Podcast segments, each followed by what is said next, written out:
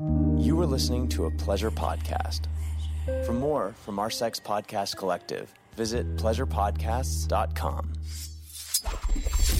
Hello, everyone. Happy New Year. And what better way to start your new year off than with a brand new favorite podcast to listen to? This is why you need to check out Double Teamed, part of the Pleasure Podcast Network. Double Teamed is run by twins, Nikki and Cami, who are on a mission to bring awareness to non monogamy, kink, and sexuality to help make these taboo subjects more understood and accepted by our younger generations. Check it out. You know, there's more to life than just vanilla sex with one person. So let's talk about it. Hi, guys. This is Cami. And this is Nikki. And, we are Double Team Podcast. Are you DTF? Come join the Double Team fam every Thursday anywhere you listen to podcasts. Bring an open mind, your favorite butt plug, and let's talk kink, non monogamy, and sexuality. Sex parties, threesomes, maybe a little bit of knife play, all things we know and love. We hope this is a safe space for you to learn, explore, and share some laughs with us along the way. And come be our bestie. Connect with us on social media. Find us on YouTube, Instagram, TikTok, and more. All of these links are available on our website, doubleteamedpodcast.com. We are so glad that you're here and we can't wait to get to know you. Don't forget, wear condoms. Hi, I'm Holly Randall, and welcome to my podcast, Holly Randall Unfiltered. This is a show about sex, the adult industry, and the people in it. I'm a 21 year veteran of this fascinating little industry, and as the eldest child of the trailblazing erotic photographer Suze Randall, you could say I grew up in it. So forget everything you think you know about porn, because this show is going to change your mind. My guests are some of the biggest names in the industry, and we unabashedly reveal the real behind the scenes stories the funny, the inspiring, the tragic, and the bizarre. Everyone has an opinion about sex work, but few people actually listen to the sex workers. So sit back and prepare yourself for a podcast which is honest, raw, and unfiltered.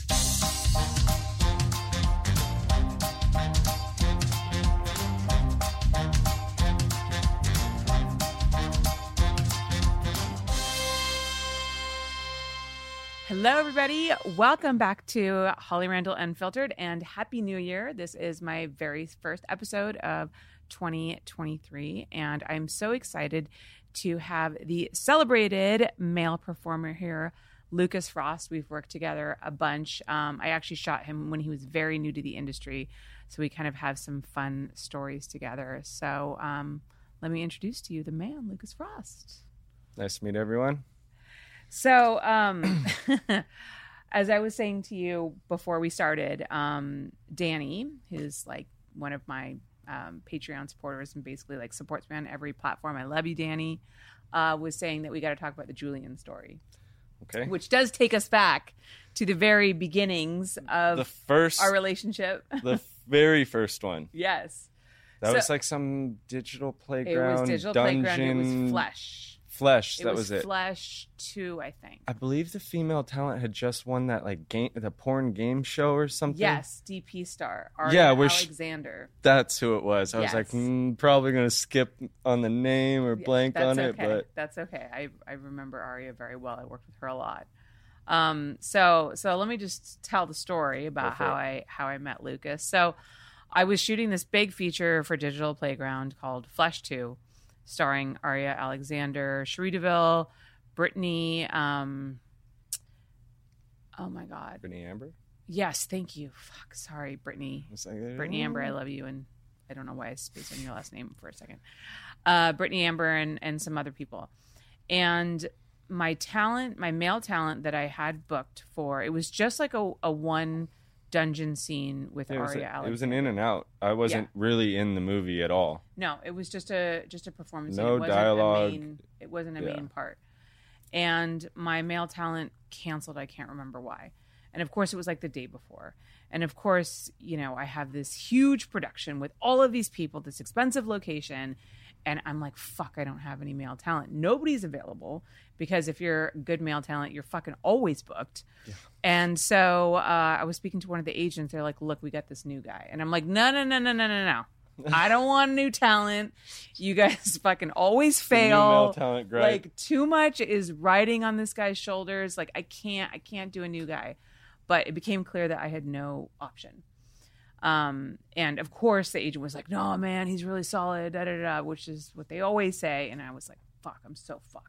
This guy's gonna come in, he's gonna fail, it's gonna ruin the scene, and I don't know what I'm gonna and do." you're gonna have to shoot it again, anyways. I'm gonna have to shoot it again with somebody else. Like I was terrified. So, the name of the guy's character was Julian. in and- the script, right? Yes. Yeah. And so Lucas comes in and I don't know why. This this happens to me sometimes if I initially like connect you with a certain name even if it's not your actual name, um like that sticks with me kind of forever. It's like a weird brain thing. So I was introduced to him as Lucas Frost, but in my head he was Julian and I just couldn't stop calling him Julian. Uh, so we do the scene and he fucking kills it. Like kills it. I remember shooting it and just being like, thank fucking God. Oh my God, this guy can perform and just being so relieved. I feel like even during the scene, like Aria looked at me like past the camera was like, all right, like this is happening. Cause she was also very worried about Yeah. it. Um, As everybody is naturally with a new yeah, male performer. Of course. And then, uh, but then it was like, okay, you know, the end part comes, the coming on cue. That sometimes is the hardest thing for a guy. And I was like, this might be where he fails. He may not be able to do the cum shot. And then, like, but at least that I can like fake. I can take some like syringe off, off camera and just go, Uh, or like some fucking Yep. coconut like creamer and just squirt. it. I've oh dude i've i've like taken i put like fake cum on a spoon and like flung it at the girl off camera like i've had to do so much dumb shit stunt cock it. yeah yeah i've had to have stunt cocks come in another guy has to come in like for the cum shot that is ooh that is that is a that is tough It's interesting. Now you got to find a, a dick lookalike. yeah dick- Good luck. yeah i mean And I'm uncut, so that would be hard to do. I mean, we're not uh, over in Europe. It'd probably be easier, but over Right. here, like that's Right. pretty hard to find. Yeah. So, um, but he did it like no problem. Like he nailed it. And I just remember being so fucking excited. And Aria afterwards too was like, "Oh my god, he was amazing!" because I don't know if you realize this. I feel like you do because you've been in the industry a long time. But as a producer, like it is very there. You guys are in short supply. Like solid male talent who's like good looking, is professional, shows up to set. The girls like him, does the scene, like you know, can remember the lines. Just like it's all of these things that have to come together to make like the perfect male porn It's star. rare to find the complete package. It's hard. It's very hard. and So- I don't even consider myself the complete package, but I mean, I, I tried to be as professional in every area as that I could, and if there was room for improvement, definitely take the constructive criticism and grow Yeah. from it. Um, and so yeah, so whenever there's like a new guy that comes in that can do that, all the a whole industry gets excited. We're all like, oh my god, there's a new bell talent, and then Yeah. we're all like texting each other like, oh, you got to try this guy, like he can actually do it. So um, so yeah, so that was my first introduction to Lucas Frost, but the Julian name stuck with me forever after that, to, and to the point, even today, and this is like. How long ago is this? How long have you been in the industry? Seven years. Okay, so this is seven years ago Yeah. And I still, my brain still goes, Julian.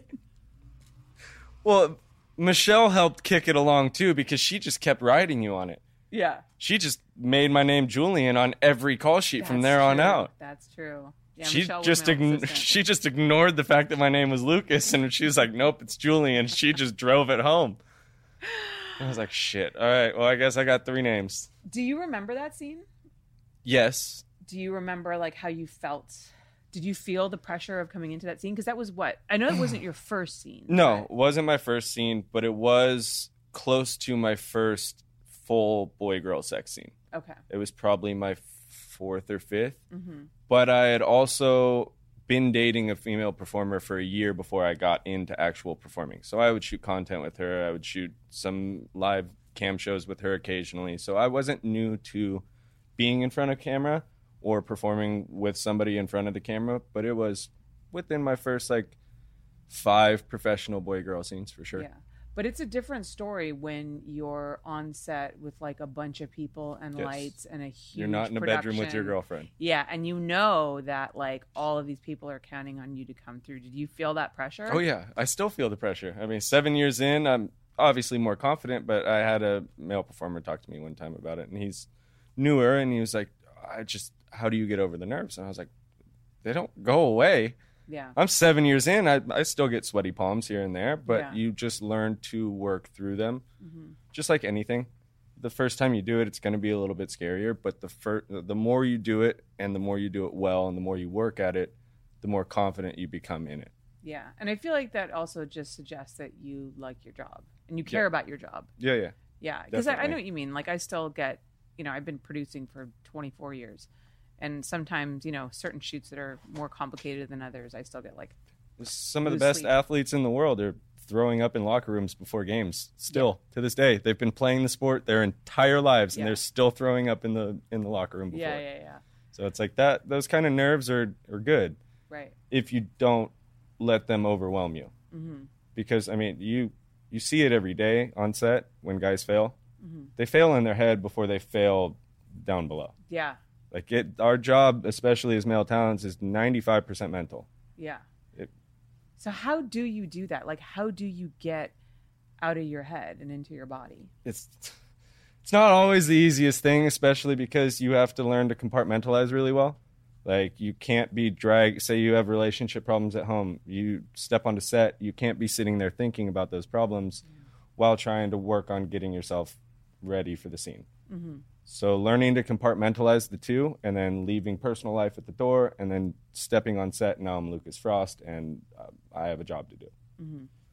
There's also like a, a lot of the industry cheats, in my opinion, and Mhm. uses some uh, pharmaceutical assistance. Mm-hmm. I chose when I was new to not go that route because I cared about using my dick in the future and when I retired or Yeah, and I had read plenty of stories and done my fair enough research on the pharmaceuticals, and they eventually stopped working. mm-hmm. And then you stopped working. Mm-hmm.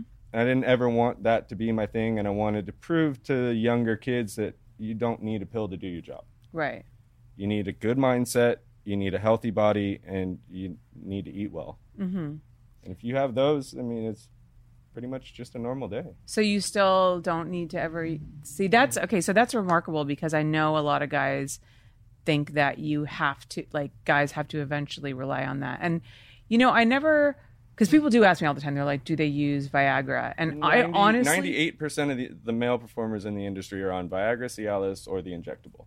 right, which is Caverject, Yes. yes, which can like degrade and like Well, you, Twist you start as a male, a new male talent, and your agent's like, "Here, take this blue pill." yeah, Well, after using it every day for a year and a half, two years, one pill's not going to cut it. Mhm. Now you're in the world of taking two pills, which two Viagra is pretty sketchy. yeah, So now you're having health problems. You, you get headaches, you get migraines, you, and now you're reliant on it. yeah, I never wanted to become reliant on something like that. And then the pill stops working altogether. Mhm. Now you got to go to the shot. Now you're injecting every day. Yeah. Then the shot wears off because your body builds up a tolerance to it. And now, if you inject as much as you need to get hard, you could kill yourself, or your dick doesn't go down for seven hours. and you got to go to the hospital and get it drained, which none of that sounds like fun to me. And I was like, look, if I can't do this job without having to take a pill every day, then I shouldn't be here. mm. And I still feel the same way, but a lot of people don't. I know a lot of agencies pretty much hand their kids needles when, they, when they're like, here, this is how you do it, which is wrong because yeah, they're not telling them the ramifications that come along with it. yeah, yeah. There can definitely be. I It's mean, a turn and burn method. Yeah. I had a conversation with Lena Paul about this, and she was talking about how, you know, a lot of times when that Caverject does wear off or they get to a point where they can't get hard anymore, then they have to get the penis pump installed. And then you get a robot penis. And I somehow like didn't know about this. What? I, yeah, I don't know. I think I don't know because I'm not a performer, right? So Yeah. I'm a I'm a producer and a director. So I like sometimes I think those intimate conversations You're between really performers. I'm not really a privy to. party to that. Yeah. So um, the robot penis thing threw me, but uh, oh, trust me, when I have conversations with people like civilians, Mm-hmm. uh, that's definitely mind blowing to most people. Yeah. The, the Viagra is not. The Cialis isn't. The- Right. The, injectables and the penis pumps that blows most people's minds. They're Yeah. like, wait, what? Yeah. Yeah. Yeah. So, okay, so how did you actually get into the industry? You said you were dating someone in the industry uh, for a while. Is that like, had you ever thought about getting into porn before you started dating her? Or was that really your first introduction to the idea? the i mean kind of. I was pretty happy just being a performer's girlfriend or boyfriend. Mm-hmm. but then as i started to learn she would come home she's like this guy failed. He was 19 he was on three viagra. And i'm like this isn't right. Yeah. or the guy was on so much viagra that he took an hour to to come. Mm-hmm. and it's like well okay. And then her agents who didn't have any male talent at the time started approaching me and they're like hey would you you're already like shooting content with her and we think we could get you a lot of work and i was like okay send out some pictures and tell me what you got and they came back to me and said we have you booked out all 30 days this month if you can do these three scenes the three trial scenes i did were actually with mike quasar Wait, hold on, hold on. They had you booked out 30 days? as long as i could do the job They're like everybody Every like, single day. Yeah. They had you who Well, just by sending out my just pictures and you just started. Yeah. I hadn't even signed a contract, day. nothing. Yeah. And they're like, Okay, if you can do the first three scenes, we will get you booked out all 30 days. Like, we have people waiting for you. But that's like, I mean, don't you don't you need a break? Don't you need a day off? I didn't really understand the concept of a day off my first four years. I worked every day, sometimes two or three times a day for the first four years of my career. I feel like you have filled in for me as on a second scene before. Yeah, for sure. I feel like like some guy didn't show up or failed, and I called you, and I was like, Julian. Yep. And I was kidding. like, I just, Lucas? I just popped on this set, but I could be there in an hour. Yeah, yeah, Yeah, that's very common if you're a popular new male performer. yeah, They will use you. yeah. You will get used. So okay, so your first three scenes were with Mike Quasar, who we love. Love Mike. love Mike. Everybody loves Mike. Great friend of mine. Um, how is that? Because Mike's like, you know, he's an entity in in in itself. Mike and I have an odd relationship. We love each other, but also can't stand each other. There was a period of time where like I was going through some stuff, and I told my agents to stop booking me with Mike.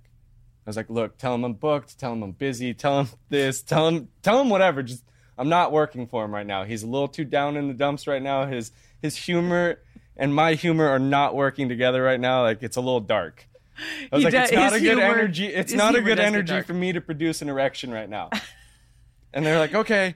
And then he got wind that I actually asked for that, and he will never let me live that down. He always gives me shit. You, you remember the time that you actually stopped working for me?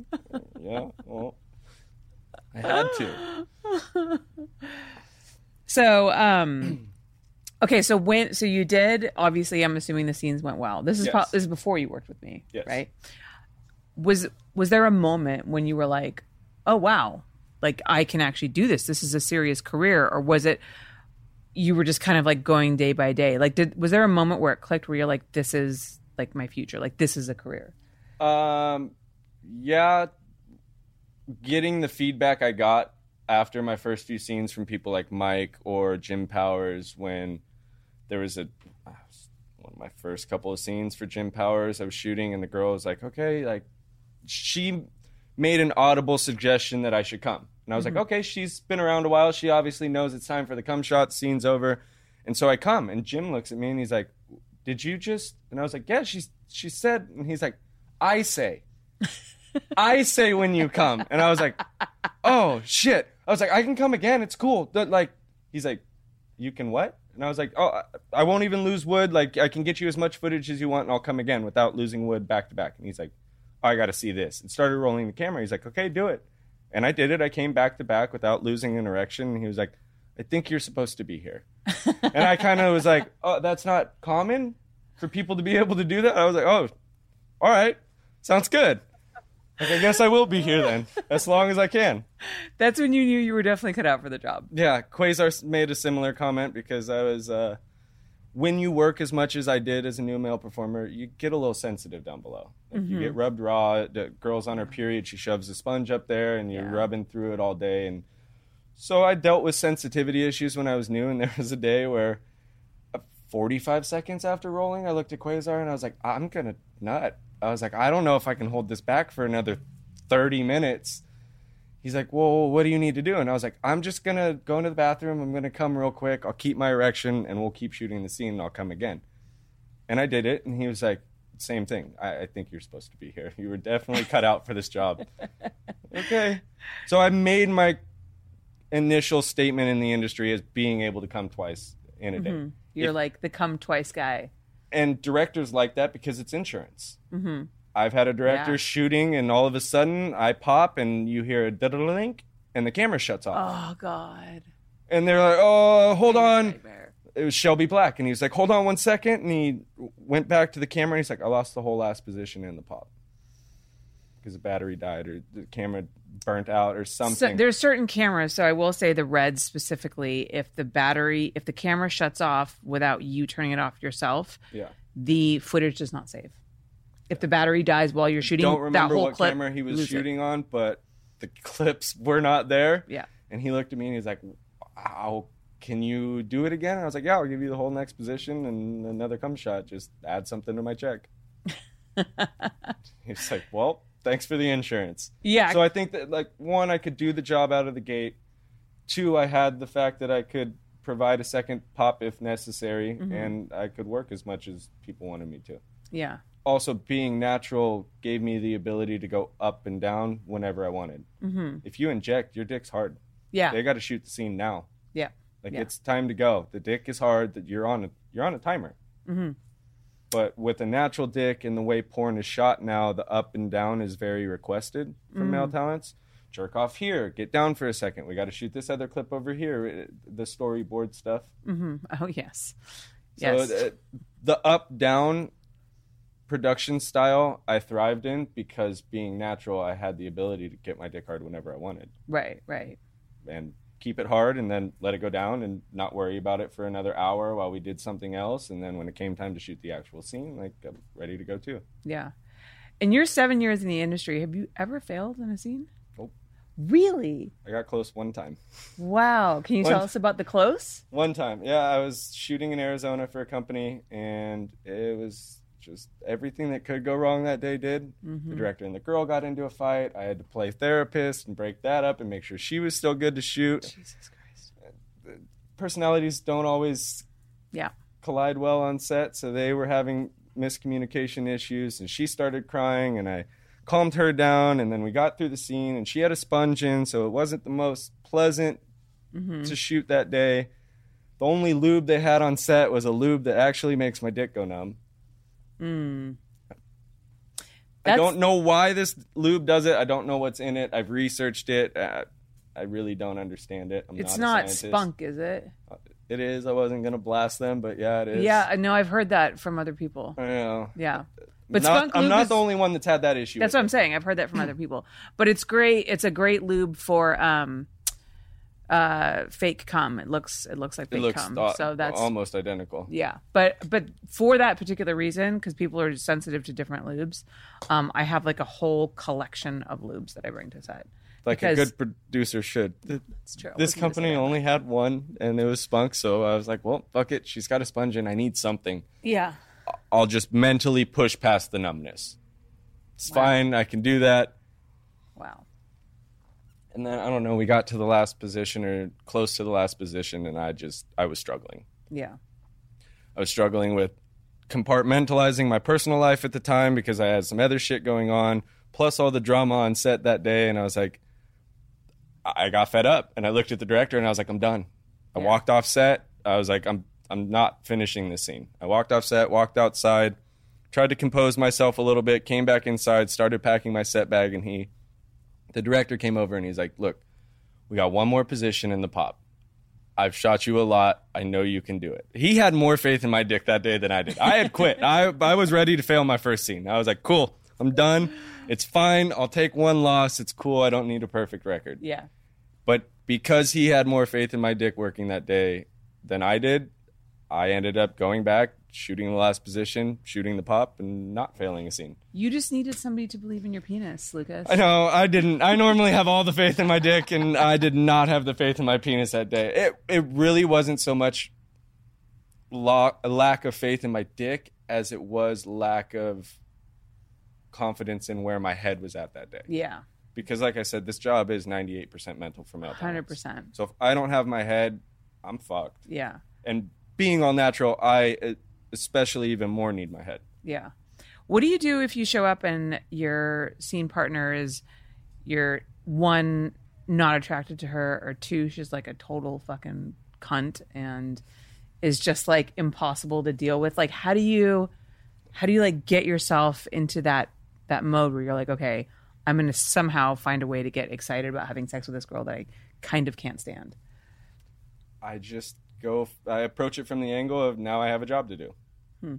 Regardless of what's in front of me or the chemistry in front of me, I'm still going to get my dick hard. I'm going to open up for the camera. I'm going to put on a good scene. I'm going to place the girl where she looks good to the camera. And that's how I get it. becomes a day of real work. Mm-hmm. So then it sounds to me like you kind of go inside. I remember there was a, a guy that I used to shoot a lot named Alan, and he said that he just had like a Rolodex of scenarios in his head that he would, and he'd find something that, Well, and then he'd get his dick hard. I'll find that. Mm-hmm. something about her that's attractive. Uh, if I'm not off the bat personally, like physically attracted to him, I'll find uh, maybe they have a sweet voice, maybe they're funny, maybe you know, I'll, I'll find something and I'll just focus on that. Right, right. And then sometimes that thing is I got a job to do. I Right. got a paycheck to collect, and that's going to get me through today. So, um, your perfect no fail double cum shot penis, yes, um, was recently molded for Doc Johnson, right? it was. Tell us about that. They actually had to mold my balls separately. Why is that? They didn't fit in the mold. yeah. So so that was interesting to encounter. I was Yeah. like, I, I always knew I had big balls, but I didn't realize that they wouldn't fit in a mold that's used to mold some of the biggest dicks in porn history. I was like, come on, they, they got to be able to fit. You guys have molded like Brickzilla and stuff. Like, you got to be able to fit mine. Nope. Nope. You needed its own mold. Maybe you could sell them as a sep- as a separate We set, are we and are then working like, on some novelty ideas with them. I've been talking with the, it could be like buy the penis and the balls, and then you have like a complete set. It's like a collector's item. You might be able to buy them to hang on the back of your truck one day. Oh yeah, those guys that always hang those balls from the back of their truck. But Yep. These will be authentically molded from my actual package. So how is that? What was that experience like? Like how do they do the mold? Like how does that happen? Do you have to get you have to get hard for it? I assume, right? And I- you have to do that all on your own. Holding record. The previous one was like from start to finish of getting hard and finishing being molded, like twelve or fourteen minutes. Mm-hmm. I did it in eight. I didn't know that it was a competition. I didn't know it was a contest either, and then they told me, and I was like, I didn't know we were competing. Wait, does this include the ball mold? Yeah. Wait, so the dick and the ball mold, two separate molds, was done in eight minutes. was still like almost half of the original record. Wow, that's impressive. So it's really just got to do with uh, how quick can you get hard and Mm-hmm. how well can you maintain it. Because if you can't maintain it for the minute that they need it held in the mold, they have to start all over. That's true because you can't be stroking it. no. It's got to sit. Which is like that's like my own. method is like to sit there and stroke. Yeah, like, I edge myself, so I'm Yeah. sitting there stroking and I essentially masturbate all day on set. Yeah, Like that's really what I'm doing. of course. So I couldn't do that. And I was told that the solution was going to be cold, which it wasn't. That was a complete lie. It was nice and warm. So It was warmer than some vaginas I've been in. I wonder if they have had like fails, if they've tried For to sure. mold guys' penis and it's They just for like sure had people fail.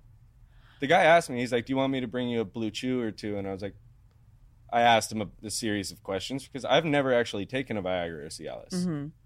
I've never thought it was necessary, and I don't really feel like playing with my heart like that because Mhm. I know they're they are really bad for your heart. Mhm. But he asked me, and I was like, no, no, no I think I'll be good. He's Hmm. like, are you sure? I, we don't want to have to have you come back. And I was like, no, I'm pretty confident in my abilities. yeah. Been doing this for seven years. I've shot over 3,000 scenes, not counting content scenes, and never failed. So I think I'm, Wow. I think I'll be all right. Wow. All right, guys, we are going to take a quick commercial break. And then when we come back, we're going to ask Lucas about the questions that you guys always have like, how do I get into the industry? What advice would you give me? Um, are STDs an issue? Um, what are your fans like? Um, all that kind of stuff. So hang tight. We'll be right back. We all know Adam and Eve is the one stop shop for everything sexy. And now, with my code HOLLY, you can get any one item for 50% off, plus 10 free gifts. And you'll even get free shipping. So spice up your sex life at adamandeve.com, but only if you use code HOLLY.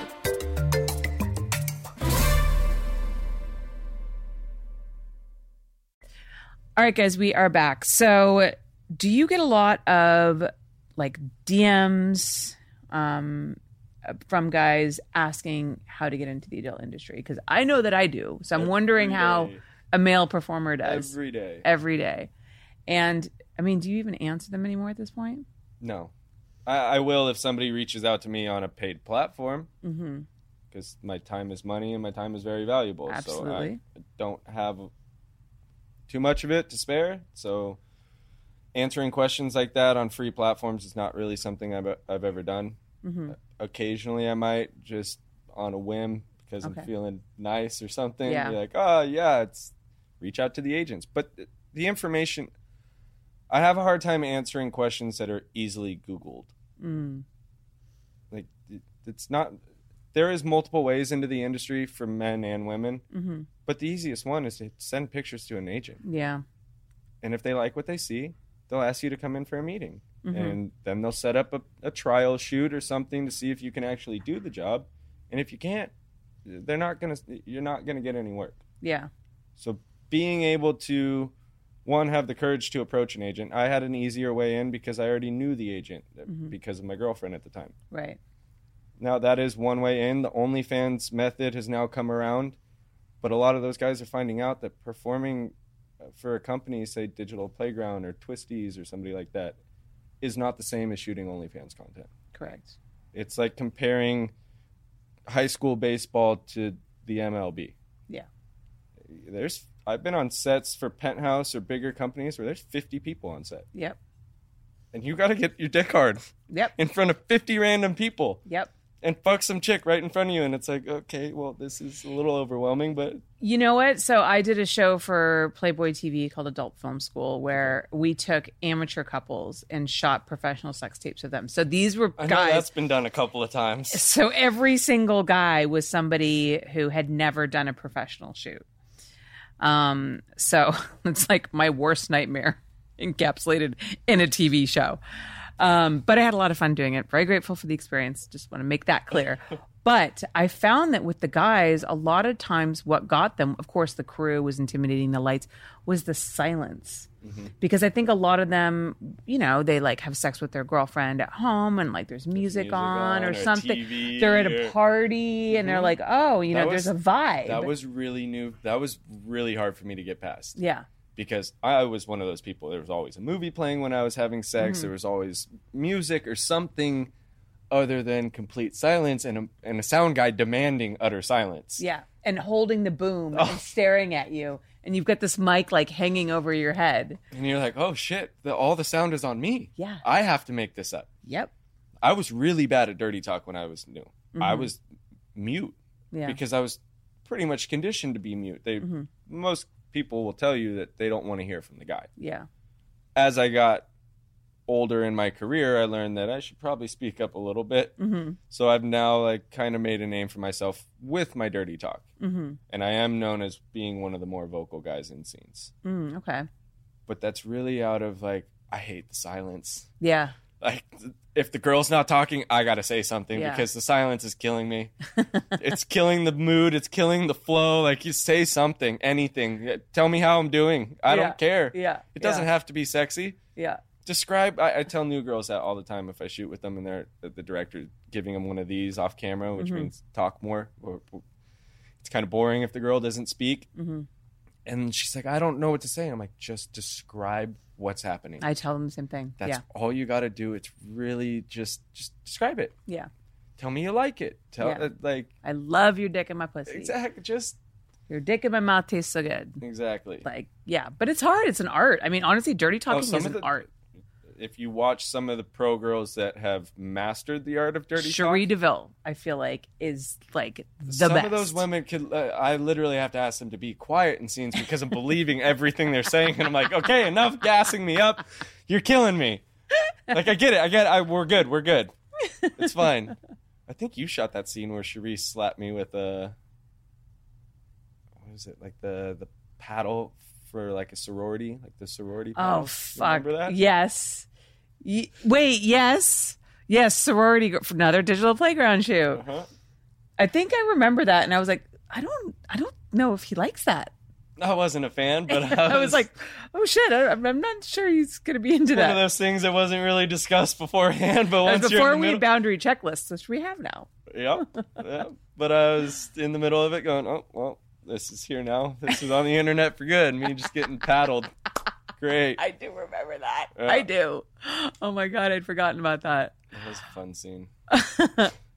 Speaking of movies that we've done together, um, tell us about how that rumor started that Keiran Lee was your father. Once again, another one of your movies for Digital Playground. Um, I believe you had casted Alexis Fox and Keiran as my parents, Yes. And you wanted to go the extra step above and shoot uh, premarital photo sets, and you had a bunch of photos staged around the house we were Yeah, shooting at. because I had to look like your family, so I like framed them. yeah, oh, the, the, the attention to detail on that was phenomenal, honestly. Because you had even put a baby bump, a pillow, I'm assuming, in Alexis's belly and took a maternity photo. I actually totally forgot about that. And I was the supposed baby bump that had now grown up. And so we, the three of us, Alexis, Keiran, and I, had posted that picture and tagged each other on social media saying, Oh, our, our uh, cute family, look at Lucas in the belly. And fans bought it for some reason. I don't know why. We were joking, but people took it seriously. And Keiran and I just kind of ran with it. Keiran would have had to been like ten when you were born. Yeah, yeah, just about like 12 or something. He's not much older than me. Yeah, which I guess is possible, but I don't yeah, know. Yeah, theoretically, scientifically, could be. Oh my god, that's so funny. But yeah, that's how Keiran Lee became my dad. Speaking of um speaking of dads, uh what about your family? Does your family know what you do for a living? Yes, they do. And are how was that like when did you tell them? Well, Or did they find out? no, I told him. I had no problem telling him. I'm very open with my family. I, I was raised extremely Christian. I was homeschooled until high school. Oh, wow. Went to a private Christian high school. My family's still very religious. Mm-hmm. But I moved out at 17 Mhm. and kind of did my own thing and kind of made it very clear to my parents that you can love me for who I am and accept me for who I am. This was long before porn. Or I don't need to be in your life. And I made it very clear that like I, it wasn't necessary for me to continue with life without them in it. And mm-hmm. my parents pretty much got to the point of understanding that they just needed to accept me for who I am. And mm-hmm. then I got into porn. So it was really not difficult to tell them like, hey, mm-hmm. this is what I'm doing now Okay. like they kind of saw it as like okay whatever he's just gonna do his own thing and Right. we either accept him for who he is or we lose a son Right. And so they were willing to accept it. yeah Do you I mean, guys it's a they see it for what it is it's a job at the Right. end of the day did it take them a while to get to that point where they saw it like that?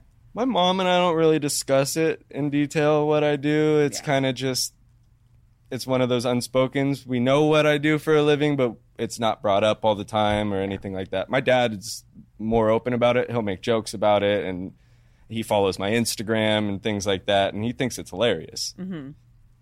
but the difference is, between the two of them is just my mom doesn't really want to talk about it which is fine i get it i don't really want to talk about it with my mom either Yeah, I think it's like even any I hear this from a lot of people like any family who you know has one of their kids in the adult industry even if they accept it cuz you generally don't want to hear about your child's like sex life whether or No. not it's a professional thing No. or like a personal thing. I, if I had kids i wouldn't want to hear about yeah, it either Yeah. like, so it's just like one of those things you're like, okay, you know this person has sex, whether or not they do it for a living or personal, but it's not something that like a family discusses. Yeah. So I would definitely agree with that. yeah. Um so I want to ask you about uh STDs. Um was there was that a concern for you when you came into the industry? Were you concerned about that? Not really, because I understood the testing standards that the industry held, Mm-hmm. which was pretty high. I mean, me personally, before porn, I had been tested maybe twice, Mm-hmm. and I had been sexually active for quite some time with a plethora of partners. So, understanding that there was the 14 day uh, STD panel, everybody was on it, and that was how we shot, I felt comfortable. There are some things that are changing currently in the industry with that. Um, there was currently a pretty decent sized outbreak of gonorrhea and chlamydia, and a lot of performers were passing the current standard test Yeah, which was the urine test. the urine test. I am actually one of those performers. I've never done anal penetration, but when I went in to get swabbed, I somehow had chlamydia in my asshole. oh shit! But my urine passed, my throat swab passed, all my blood work passed. And you had no symptoms. None. Interesting. I had some gi- digestive issues that I had probably dismissed as like digestive issues, Right. But I didn't have the common symptoms. Interesting. And then I was left sitting with, well, how long has that been there? yeah. How long have I been peeing clean? Yeah. Essentially. Yeah. Yeah. Yeah. So I think there needs to be some restructuring within the industry with the industry standard of Yeah. testing. I definitely agree that swabs should be added to our gold standard panels. Mm-hmm. But that's a conversation that a lot of people are having difficulty understanding. Yeah, there's actually I saw an announcement today on Twitter that there's going to be an industry uh, meeting, like town hall, about adding swabbing to It should be added. the STD panel You- test. You've been around the industry for a lot longer than I have, and how many times have you seen the standard for testing change? yeah, Because it needs to evolve with the times. right. if we're using a testing standard that worked 10 years ago and things have changed drastically in the industry with content creators and OnlyFans platforms. And the, the performer pool used to be like this. It was a pool. Mm-hmm. There was porn stars and mainstream performers and those were the people. And everybody had an agent and everybody shot with companies that all understood the testing protocols. And now it's kind of like a giant ocean mm-hmm. And there's no real standard or no real information on what the standard should be. And now with this dormant strain, I believe that the standard should change. Yeah, so that's interesting that you brought it up because I did see a lot of performers blaming content creators There's no blame. about We're all to blame. the because so just so the audience understands so for the mainstream you know big adult studios the brands the people like i work with we demand a 14 day test and we have to get copies of the test. I check everyone's test before we even step on set. The performers look at each other's tests on set. Like we're very very clear about that to the point actually where uh, MindGeek has a procedure that if the performer doesn't have a clean test the day before, like they can't go and test the day before Yeah. and and be counting on a clean test to come in the morning of a shoot because if they pop dirty, even if it's a false positive, which has happened plenty of times, we can't shoot them. So if they don't have a clean test ready to go that won't be expired the day before, I cancel them. Um, so, and the thing is, is that with content creators, and I don't know why I assumed that people left to their own devices, like porn stars working with content creators. And to be clear, again, content creators, I would say, are people who aren't shooting for the big mainstream brands. Um, they're doing their own OnlyFans and stuff like that, but they're working with, you know, some of the porn stars that work for the big brands. But I would have assumed, and I guess this is foolish of me, that the those people would demand testing from each other, just like we do on regular sets. But I guess when it's individuals, It's lack of communication. Yeah. People thinking that because you're shooting and filming adult content that you now understand the porn procedures. yeah, So I think it's a lot of assumptions, and when you assume things, you make an ass out of you and me. Mm-hmm. Yeah. And I think that's kind of the situation we're dealing with. There's a lot Yeah. of people assumed everybody was doing stuff correctly, or they the weren't way asking the industry. tests because they don't have that crazy structure that like we have to follow. It was, it was a free for all, and Yeah. now the free for all needs to be scaled back and regulated yeah. because now health and safety is an issue. Yeah. And this is what I I really like about our industry, you know, because we've had attacks from the government trying to regulate the industry. Um, you know, Measure B was the Yeah. last one that we had to deal with. But we are very good at self-regulating. So this issue has come up. We shut down production for an entire week. so that everybody could go get tested and we could try to like you know get rid of this this strain and now that we've found that people are testing positive from the swabs um, that weren't expecting it we're addressing this issue and trying to change the testing procedures to make sure that we don't continue to have this problem um, so speaking of condoms because that was such a hot button topic god that was a few years ago and I was- knowing I lived through that one too. I was in the industry for Yeah. all that, the Yeah. Prop 60 stuff and everything. Yep. Um, and I know that you've obviously done a lot of movies for Wicked Pictures before they were bought up by Gamma, and they were a strict condom only company. That was where I made my bread and butter when I was new. So tell me about performing with condoms. Like, is that something that you would be like, say, if the government descends upon us again and, and instills a condom mandate, how would you personally feel about that? I mean, I don't enjoy the government mandating anything. I don't think it's their place or their right to do anything or tell anybody what to do, but Mm-hmm. that's my personal opinion. Saying it did happen, assuming, I mean, I wouldn't have an issue. I didn't have an issue performing with condoms before. Mm-hmm. I was notorious for being able to get through a whole scene with just one condom, which is very rare. Mm-hmm. Normally, shooting a wicked scene, I mean, sometimes you're filming for an hour. Yeah. So going through 10 condoms was not unheard of Right. but I wouldn't really have an issue with it So personally. So you would be okay with it just because you're the like perfect no fail double shot Apparently, penis, like who can do anything. But given the choice, given the choice, I would prefer not to and just stick with the testing right, right. because Okay. as long as everybody adheres to the testing and we continue to change the testing to work with what's now needed, Mm-hmm. there shouldn't be an issue. Okay. Um what do you think you would be doing if you weren't a porn star? Probably training people. That's kind of what I was doing before the industry. I mm-hmm. trained a lot of what's called transition athletes, guys looking to make the jump from college to the pros, mm-hmm. because that jump is a bigger gap than most people would like to believe. So are we talking about like just generic physical fitness or do you have a specialty? Speed, agility, strength, longevity, and mobility and flexibility. I will say that you um, kind of changed my life because you came onto set one day with one of those Theraguns. Yeah. That was the first time I'd ever seen that. And that thing, I still, I had to use it last night because my hip's out, but especially during my pregnancy. I used mine this morning. Oh my God, that thing is fucking amazing. And I remember every time you come to set, I'm like, can you bring your Theragun, please? I was definitely looked at like the weirdo rolling up on set with a foam roller and a Theragun, and everybody, what are you doing? Why are you stretching before a scene? And I was like, because I treat this like a sport. yeah. I've always been an athlete. I've always been a, a high performance athlete and extremely competitive in that space. So it's like it made sense to me to assimilate the 2 mm-hmm. and it worked for me. Treating my body like an athlete would treat his body is how I've been able to do my job consistently, reliably, and as long as I've done it. Yeah, I mean, I always say that you know the people in our industry really are like sexual athletes, Yeah, we are. and the ones that are the most successful are the ones who treat it in that way. Do you have like a method that you go through to prepare yourself for a scene, or do you just like overall keep your health up to par?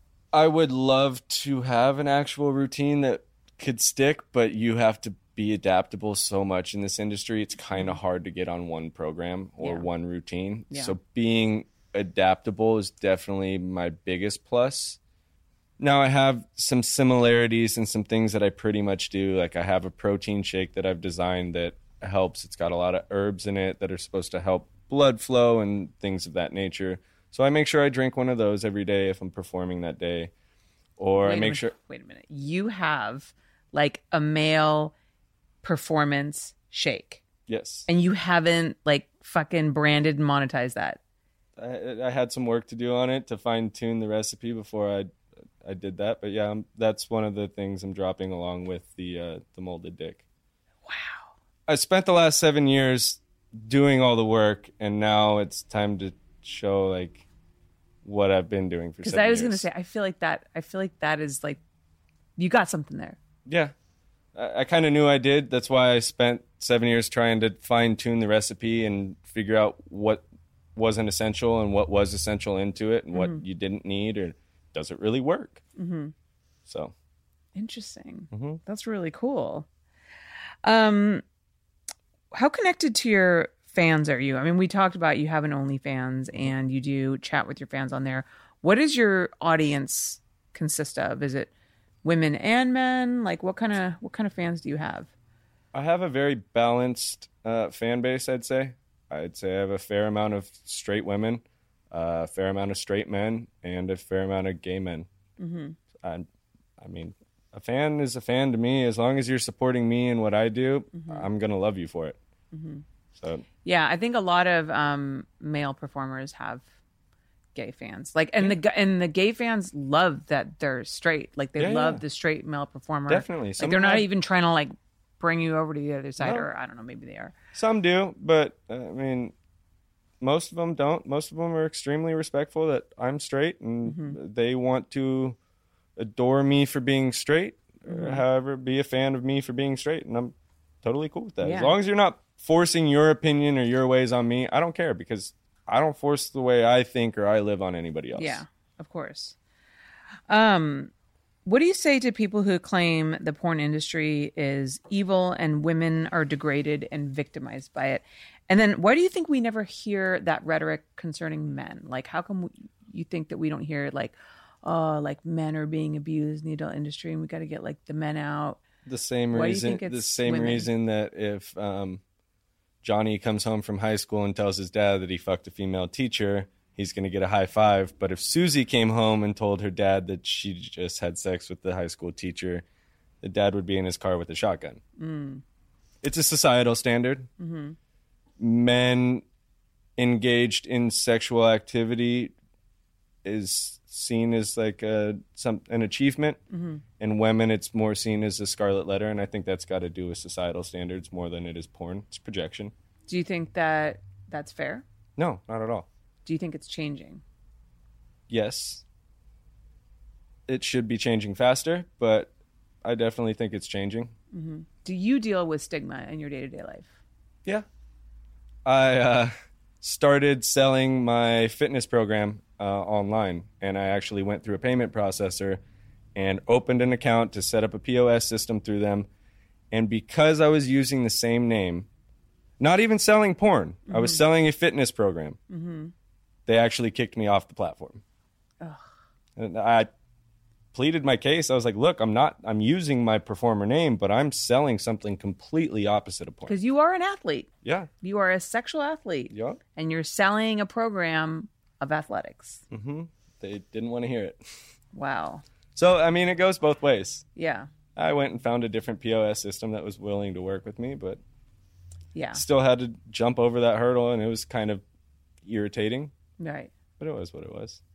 Uh, is that so? Is that performer um, program going to be available soon, or is Yes. it out? Okay. I'm still working on it a little bit, but I will be releasing it within this 2023. Will that be combined with the Lucas Frost "Get Your Dick Hard" shake? Mhm. Are you going to call it "Get Your Dick Hard" shake? what you don't think that's a good title? No, I don't think that's really, really the best title for it. I'd love to call it that, but I don't think it's really going to sell to the masses the way it should. Too obvious. Yeah, I don't think it's going to be received too well. Um, how do you feel about the fact that women are paid more than men in the porn industry? And it's probably, I mean, as far as I know, the only industry where women command a higher rate on average. I've always respected it. Yeah. no problem. I mean, you ask most people, their job is harder. Mm-hmm. I mean, it, in different aspects. Our job is harder when it comes down to the performing. Mm-hmm.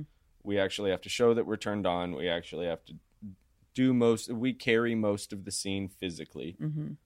But they're there three, four, five hours before us, Yeah. sitting on set, sitting in a makeup chair. I mean, taking pretty girl stills, doing BTS interviews. They are the reason that porn is being made. Mm-hmm. Which also going back to the previous question, sucks that they get the most stigma for it Yeah. because it's like they're the reason everybody's here. Yeah. And the stigma people are weird because I'm like, well, how do you know who any of us are Uh, if porn's so bad? Yeah. You shouldn't. Why are you following us? You shouldn't even know who we are. Right. Because you're not looking at porn. No, it's Because you hate it's it, Shame it's and guilt and. uh, I don't know. Yeah. It is pretty frustrating. Um, Ryan Keely actually brought up an interesting point about the pay gap once that I don't know why I had never considered. And she was like, it's more expensive for us. We have to pay to get our nails done. We have to pay to get our hair done. We have to, you know, go tanning or like all these things that like women need to do to make themselves presentable. The only time I've worn makeup in a scene was when I had a cut or something on my head. Yeah. Like that's the only time a director's looked at me and been like, "Go to the makeup chair." Yeah. I show up just like this. Yeah. My wardrobe's half the time.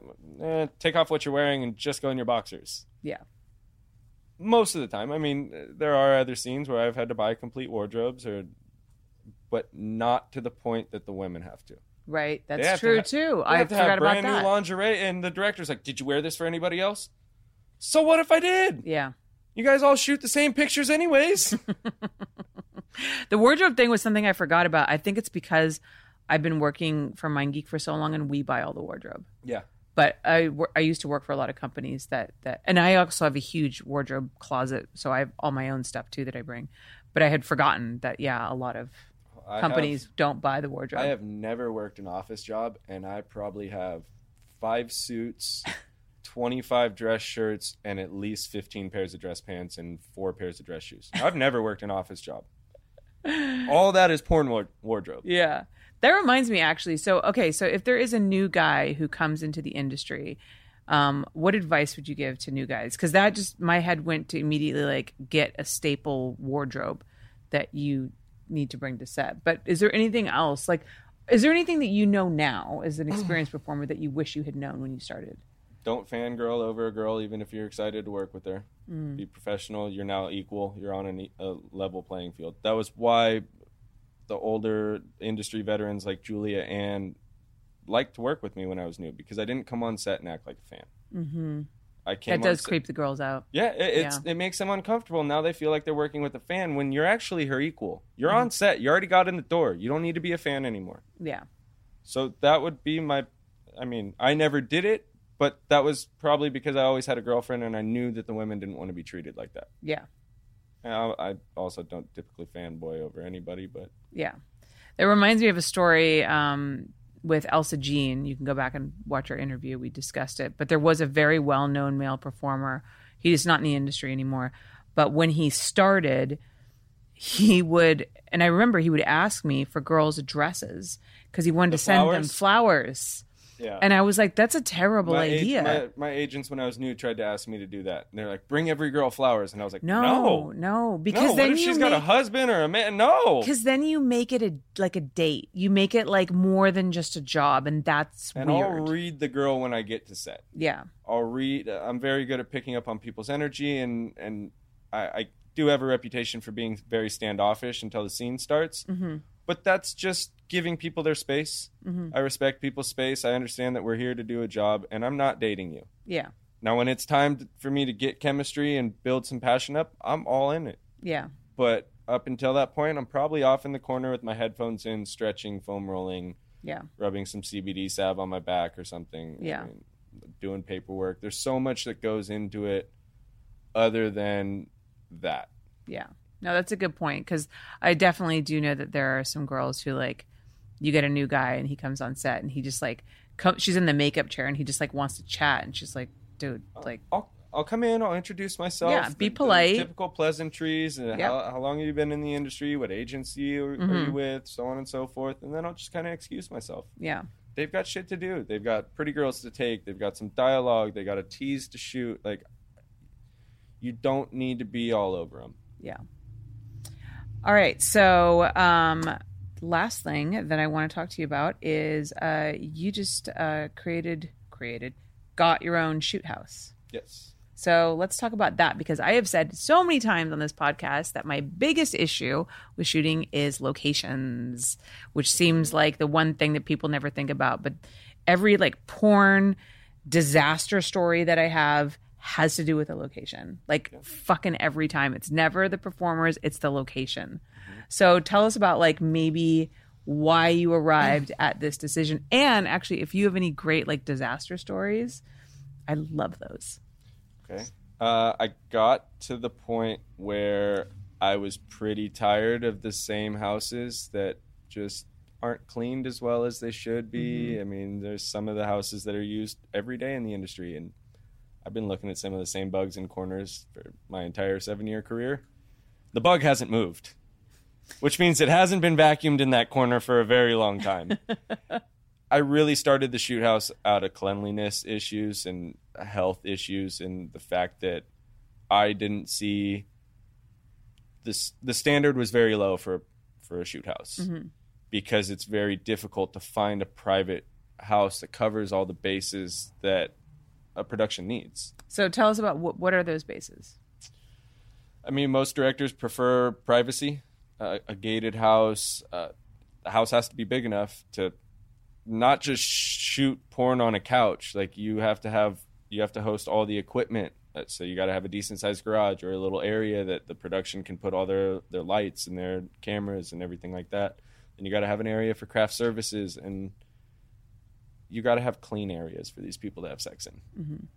And a lot of these set houses, they're using the same couches from seven years ago. Yeah.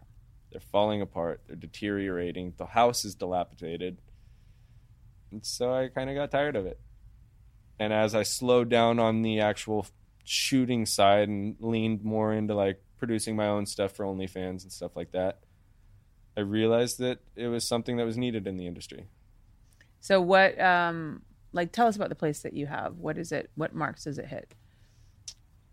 clean, open, good lighting, natural lighting. The the way the sun comes into the house doesn't blast you. with so there's no like big direct sun situation. Yeah. So the lighting in the house is really nice, mm-hmm. especially just natural like daylight. Yeah. Lots of windows, big beautiful pool with a big view in the backyard. Pretty much hit every standard that I thought was necessary for a shoot house. Are you going to be living there as well or is Yeah. it just a shoot house? it's not a shoot house in the sense that most of these shoot houses are. That's mm-hmm. not my main goal because mm-hmm. I'm also producing my own content out of it. Right. Now I do let some select directors rent it out to shoot, but Right. it's it's not like one of the shot out 30 days shoot houses that Right. most people are thinking of. So you're going to have days in between shoots where it can mm-hmm. actually be cleaned. And that's intentional. yeah. So it can be cleaned. Have you ever had any like besides obviously the dirty stuff any disastrous location set stories? I mean, I've been I've been asked to shoot some oily squirt covered scenes in some studios that don't have a shower. Oil scenes are my least favorite. Or you get out of the shower and you're like, "Oh, you guys have a towel?" no. okay, I'll just use my shirt. It's fine. Or they do, and it's been used like three times, and you're just like, "You guys understand? We are having sex here. Like we're all we're all swapping fluids. Like Yeah. we care a little bit about like Yeah. some health standards, maybe. Like, Yeah. I'm not asking for a lot. Yeah. I don't need a hazmat room. I don't need like a clean room. I just, just want A it to be- towel? a towel, just You a just clean a towel, towel. maybe laundered last week. I'll take it. we were talking um yeah so we were actually talking about dirty locations earlier and you were telling me about how and we won't put him on blast but there is a shoot house that people shoot at a lot and he has this is what blows my mind because i've always like i always bring my own shit but you know that. Yep. so he has like bedding on beds and it's you know he lives there but he has a lot of rooms that people shoot in. And uh it kind of just blows my mind that people shoot on the bedding that's there and then like he doesn't clean it. And then somebody else shoots on the same bedding. So you've got these beds that are just like i mean you can see it. It's like covered in cum stains. Yeah. and so you were at the point where like you were bringing your own bedding as the performer To that house. to that house Yeah. which is crazy to me It's mind blowing. And that I did it three or four times, and I finally was like, "Fuck this! I'm doing it myself, yeah and I'm just gonna do it better." It's kind of the point I got to with why I got into the industry to begin with. I was like, "No way! This is like what's going on." yeah Like kids are fail, 19 year old kids are failing on, on three Viagra. Like, no fucking way! I'm gonna Yeah. go in. I'm gonna do it better. and I'm gonna show you that this is how you can do it better. right And it's kind of the same method I'm using with the shoot house. with the shoot house yeah like, wait a second, the standard needs to change. Yeah. I remember um, when I started shooting for a director, and this is like right, this is like me like leaving the nest. Like I It was the first time I'd ever shot for anybody besides my my mom and and her company. And uh, he used to we used to first of all we shot in like the dirtiest locations. I remember there was this one place where the owner had a parrot, but like he didn't keep him in a bird cage. I just flew the around the, parrot house. just walked around like the whole living room was its cage and there was bird shit. I'm not joking. All over everything. All over the furniture on the couch fucking everywhere. And you were supposed to shoot in there.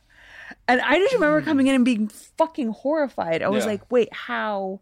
This is this is disgusting.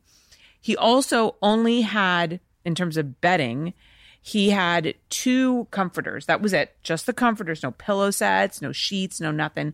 One was like green and one was this horrible floral thing. And he would bring Too it to busy to shoot. yeah, and he would bring it to every set and he'd never wash them. And so like he'd throw it on a bed or like, you know, sometimes if the scene calls for you shooting outside and it's dirt and you don't want to fuck on the dirt, he'd put like this comforter on the floor outside, which just makes no sense. None whatsoever. So I became so offended that I started taking those comforters home and washing them myself because I was so fucking grossed out. And then I was also like, these are the ugliest things I've ever seen. So I bought him, and I I keep these in my van as well. A whole diff- like selection of various faux fur throws Yeah. um, because in different colors, because those actually can look nice. Nice. Like if you're shooting on a couch and they don't want you to have sex on the couch, or the couch is dirty or whatever. If you throw like a comforter on it, it looks really odd. But if you put like a nice faux throw, it looks like a Pottery Barn catalog. It's There's like a that. couple of them Fine. all over my house. Yeah. Those things are great. So I always have those in my van. I always bring my own bedding. I have like so many different kinds of bedding and it's fitted sheets and matching pillow sets and the whole thing. So um but yeah, that's when I first got like introduced into the fact that people were just cuz that, you know, I came from my mom's world where you know, and we had set designers and we had style we had everything, and we were covered. really like And then you get into guerrilla porn, and it's like bird shit all over the I've living shot- room. I've shot in a, at an office location in Beverly Hills because locations like that are very hard to come by. Yeah. Like not everybody just wants to rent out their office for a, Yep. a sexy secretary sex scene. and yeah. I walked in there and I kid you not, there was dog shit all over this this office building. Like, and it was like an an office. Like they used it every day. We were only allowed to shoot there on Sundays. I know the place you're talking about. I haven't been there, but I I know that. there's dog shit in corners of that office. and I'm like, one, you couldn't pick that up. Two, you just let your dog shit and piss on your carpet in your oh office, Oh God. And not even a puppy pad or, or nothing.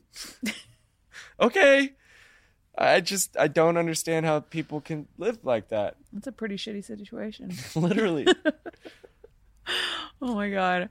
All right, well, Lucas, thank you so much for coming on. This Thank has you. been really great, so fun. It's been wonderful uh, reconnecting with you because Yeah, I kind of catching up. I kind of stopped shooting boy girl like Yeah. a while ago. I was just doing Twistys stuff, which is just girl girl. So I haven't seen you in forever. I probably haven't seen you because I haven't gone to. I kind of just removed myself from industry related events. And Mm-hmm. Yeah. I oh, I don't go either.